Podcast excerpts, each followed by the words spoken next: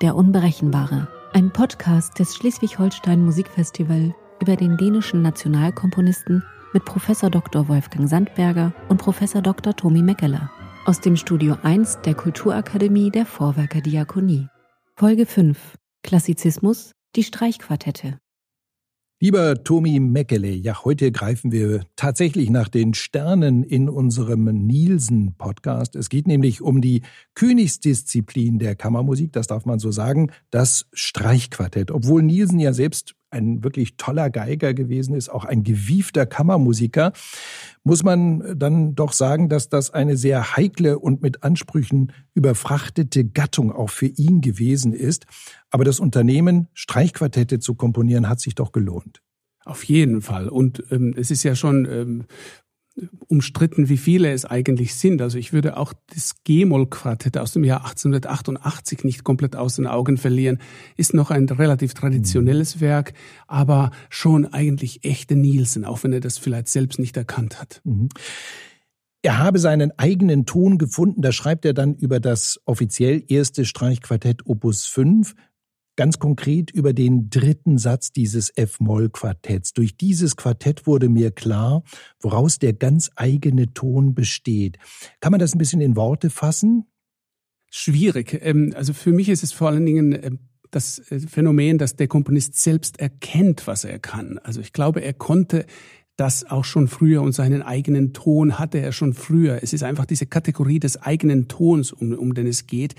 Dieser eigene Ton und die Notwendigkeit wird ihm bewusst und er beschäftigt sich damit. Aber er hatte natürlich seinen eigenen Ton immer schon. Oder man kann sagen, er hatte ihn nie, weil sein eigener Ton ist ja dieser gemischte Charakter eigentlich. Selbstreflexiv sieht er also diesen eigenen Ton dann in diesem dritten Satz ganz besonders realisiert. Und da hören wir jetzt mal rein.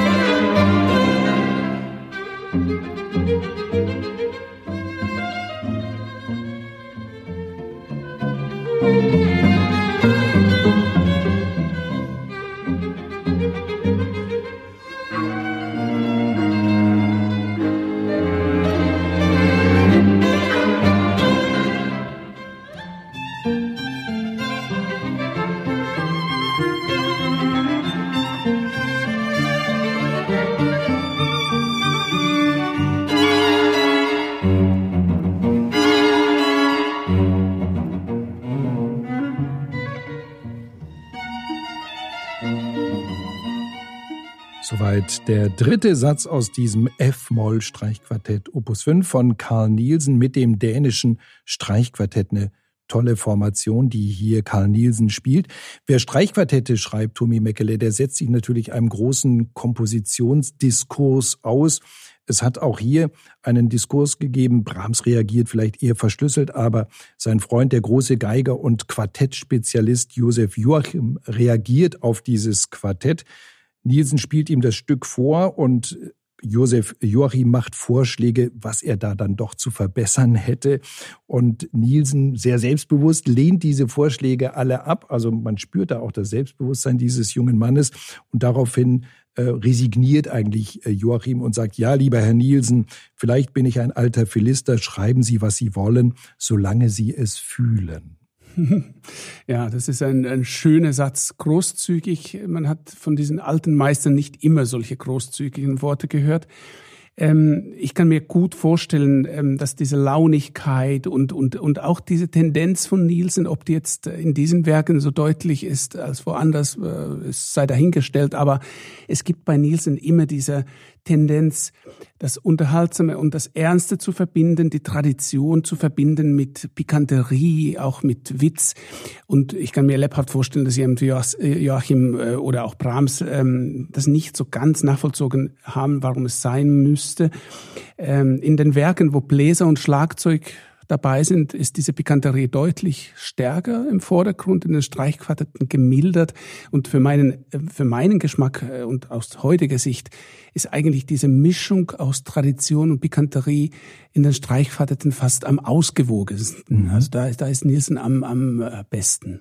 Können wir hören, ja auch in seinem dritten Quartett aus dem Todesjahr von Johannes Brahms 1897. Die satztechnischen Verfahren sind ja da enorm ambitioniert, so empfinde ich das. Es gibt da um 1897, eigentlich finde ich auch jetzt in der Quartettliteratur, wenn man so ein bisschen über den Tellerrand rausschaut, eigentlich kein wirkliches Gegenstück. Und es hat auch Unverständnis hervorgerufen bei den Kritikern. Nielsen ist endlich mal ein dänischer Komponist mit Sinn für Form, schreibt jetzt ein Enthusiast damals und stößt dennoch auf Unverständnis. Aber das ist auch nachvollziehbar. Etwas überspitzt formuliert er hier weiter. Dänen sind mit einfachen Romanzen groß geworden. Kein Wunder, dass die Landsleute mit anspruchsvollerem Material nichts anfangen können. Ist natürlich so ein bisschen ein Vorurteil, hier ein Klischee, was da bedient wird. Aber anspruchsvoll sind diese Quartette ja tatsächlich. Auf jeden Fall.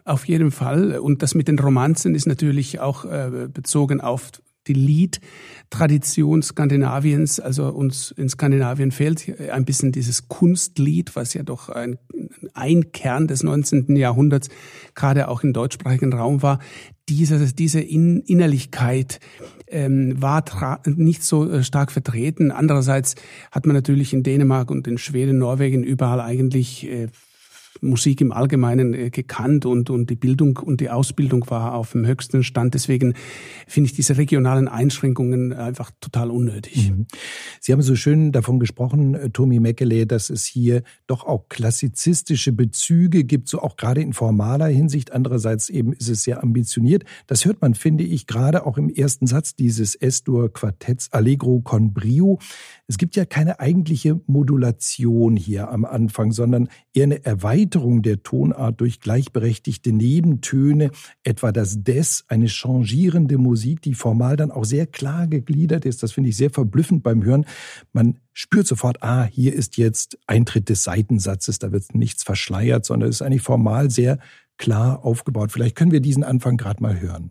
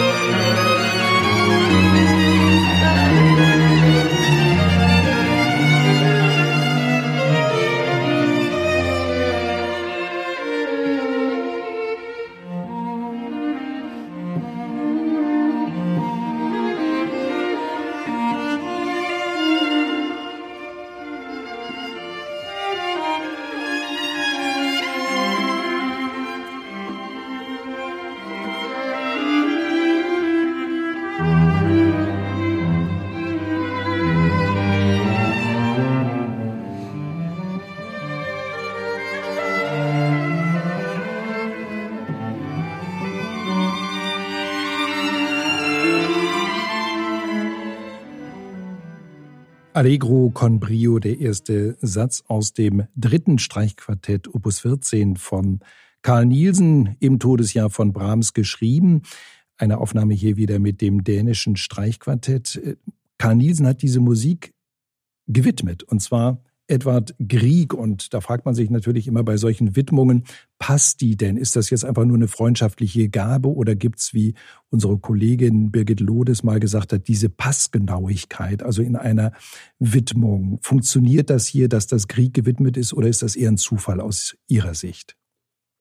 Das mit dem Es-Dur-Quartett halte ich ein bisschen für speziell, also weil Grieg hat ja selbst ein Streichquartett in G-Moll geschrieben, was ja natürlich so in der früheren Geschichte der Streichquartette Skandinaviens ein wichtiges Werk ist. Und ich denke, dass dieses eigentlich erste Streichquartett in G-Moll von Carl Nielsen Bezug nimmt direkt auf das Griegsche G-Moll-Streichquartett. Also hier in dem Opus 14, also im Es-Dur, ob das jetzt das dritte ist oder die Nummerierung ist ja so ein bisschen konfus, da muss man auch als, sage ich mal, Schallplattenkäufer aufpassen. Man kriegt unterschiedliche Nummerierungen und Reihungen angeboten. Es-Dur-Quartett ist immerhin entstanden, einerseits tatsächlich im Todesjahr von Brahms, aber deutlich nach Debussys Streichquartett, was nicht aus dem Blick fallen darf, als Erweiterung der Perspektiven.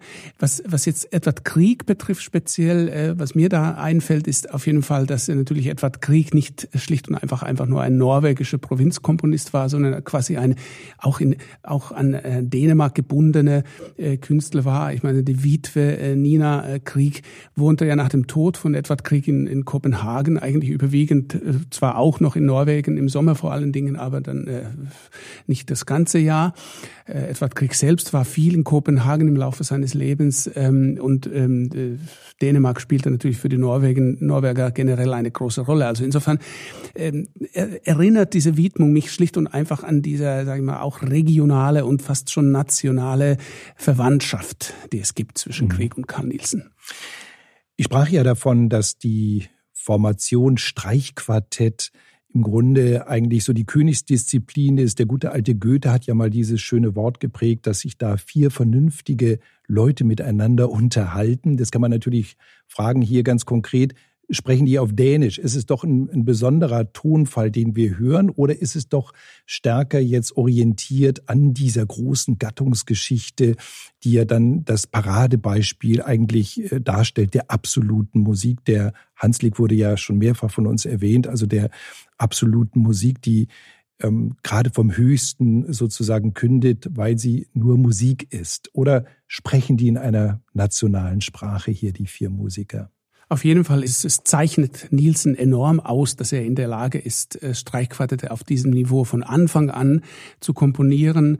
Klassizistisch mag diese klare Gliederung sein, teilweise aber auch schon hart neoklassizistische Schnitte haben wir. Das haben Sie ja auch schon erwähnt, dass diese Übergänge nicht immer sozusagen so verschleiert sind wie bei manchen Romantikern. Also die Suche nach Klarheit. Möglicherweise ist diese Ästhetik der Klarheit tatsächlich nicht nur eine, die Franzosen quasi gepachtet haben, sondern auch die Skandinavier und Nielsen sucht immer wieder nach so einer Art von Volkstümlichkeit. Das andere ist, was er dann beiträgt zu dieser Königsgattung der Klassik und der Romantik auch über Brahms hinaus, glaube ich, ist dieses Denken über die Seele der Instrumente. Das ist ja ein Aspekt, der hier beginnt und dann auch im Spätwerk enorm wichtig wird für ihn, dass er einfach tatsächlich als Geige und als Orchestermusiker wieder mal von Orchestergraben ausgehend oder von dort geguckt die Musik macht und versucht einfach die Instrumente sehr charakteristisch zu vertonen. Ein ganz wichtiger Punkt, Tomi Mäkelä, den Sie hier ansprechen, das gilt ganz sicher auch gerade für sein letztes Quartett, entsteht ja 1906, wird später zwar nochmal revidiert, aber man muss ja sagen, 1906 hat er den Endpunkt des Streichquartetts schon angesteuert und nach der ersten privaten Aufführung dieses Werkes notiert er eben,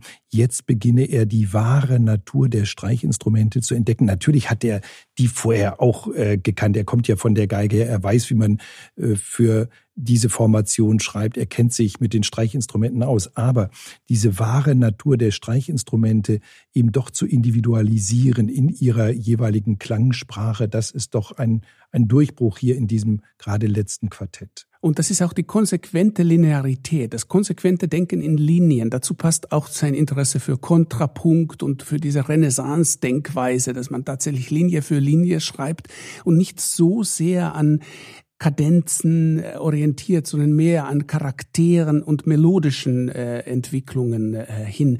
Was aber interessant für mich ist in dem Zusammenhang, wie wenig Ohrwürmer es dabei gibt. Also dass er sozusagen auch tatsächlich die Linien über Ohrwürmer hinaus gewissermaßen richtig in Humus hineindenkt und nicht in solchen Gestalten, an die man sich erinnern kann. Der schönen Stellen und kein Komponist der Ohrwürmer, Carl Nielsen. Thank you.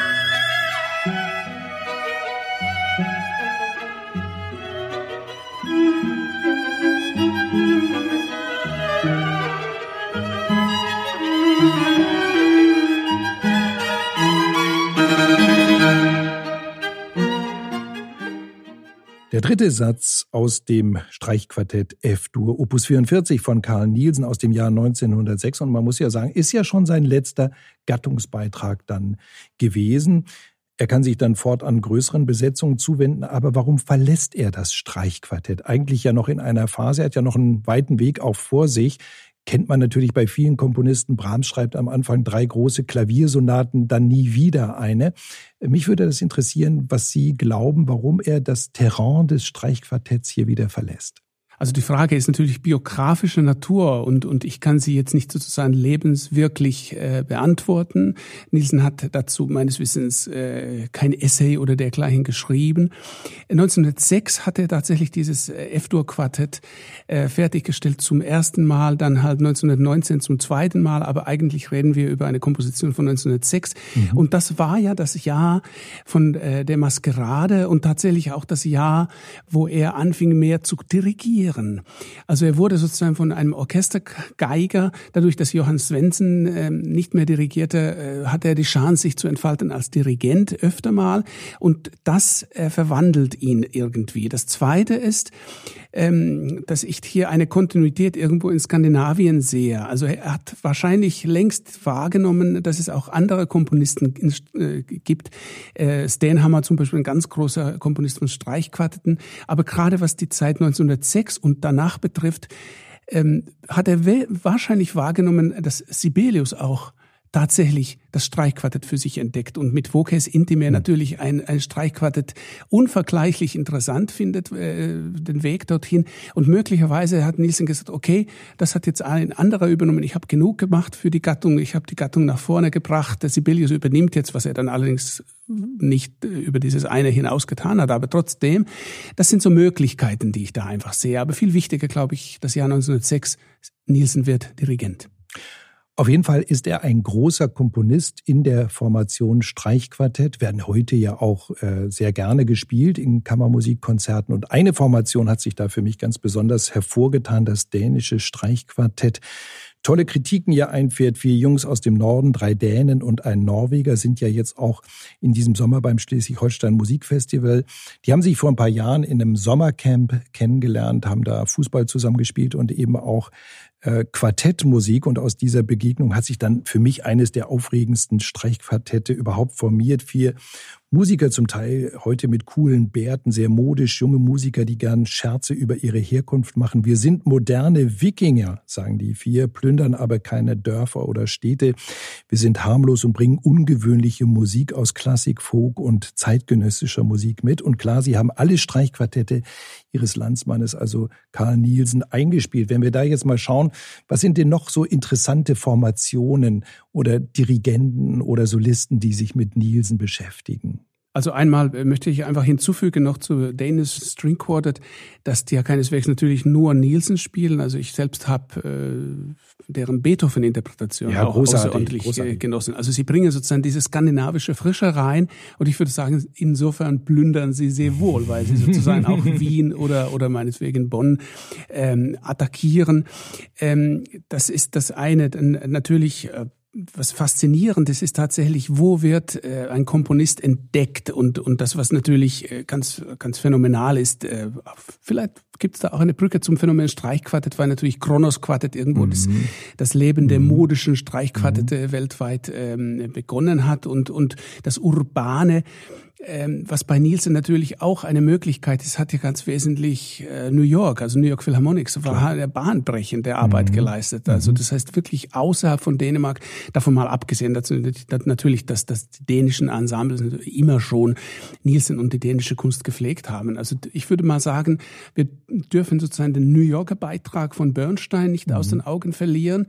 Haben wir dann nochmal eine tolle Aufnahme demnächst drin, ne? 1970, das war schon auch bahnbrechend, was er da gemacht hat in den 70er Jahren. Oder auch schon in den 50ern. Ich glaube, das hat sogar begonnen mit Bernstein tatsächlich mit dem 100. Geburtsjahr. 1965 hat er eigentlich die Grundlage gelegt. Und seitdem spielen New York Philharmonics ja immer wieder Nielsen, egal wer da dirigiert. Also das ist faszinierend. mit Gilbert eben die komplette Gesamtaufnahme auch. Ja, das ist großartig. Ja, wir bleiben auch bei der Orchestermusik in unserem nächsten Podcast, in unserem Pas de Deux.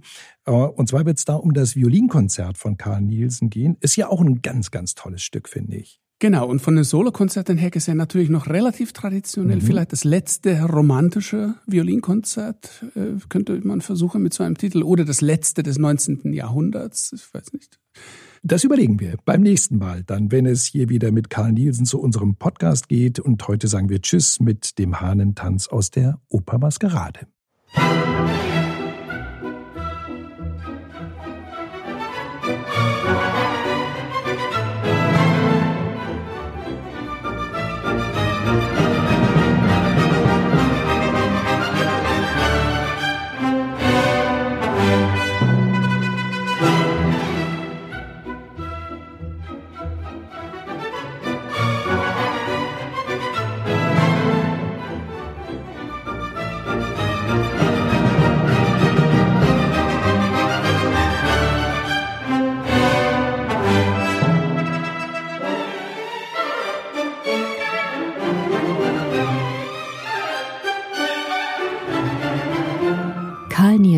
Der Unberechenbare, ein Podcast des Schleswig-Holstein Musikfestival über den dänischen Nationalkomponisten mit Professor Dr. Wolfgang Sandberger und Professor Dr. Tomi Mäkelä aus dem Studio 1 der Kulturakademie der Vorwerker Diakonie.